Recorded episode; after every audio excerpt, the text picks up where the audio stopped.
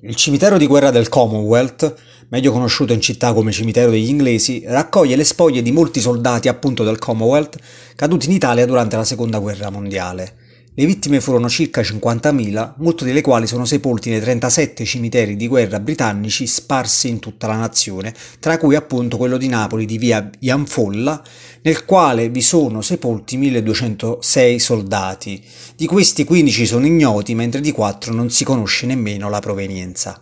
Le nazionalità delle vittime sepolte sono la Gran Bretagna, il Canada, l'Australia, Nuova Zelanda, Sudafrica, India, Pioneer Corps dell'Africa del Sud, le Seychelles, le Indie occidentali e altri alleati. L'impianto è quello tipico dei cimiteri anglosassoni. Quattro campi di inumazione sono ricavati da un unico prato da cui emergono delle croci ritmicamente ripetute. In asse con l'ingresso è localizzato un altare con due piccoli corpi di servizio laterali. Il recinto è costituito da una compatta cortina di alberi, su ogni croce, dove la vittima è stata riconosciuta, vi è inciso lo stemma del reparto militare di appartenenza, una croce stilizzata se di religione cristiana o una stella di David se di religione ebraica.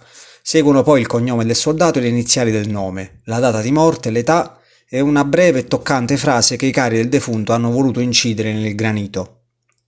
Colpisce l'età dei soldati sepolti, tutti molto giovani, All'ingresso del cimitero è possibile leggere questa frase. La terra su cui sorge questo cimitero è il dono del popolo italiano per il perpetuo riposo dei marinai, soldati e aviatori che qui vengono onorati. Questo loquis è un modo per omaggiare le tante vittime del secondo conflitto mondiale.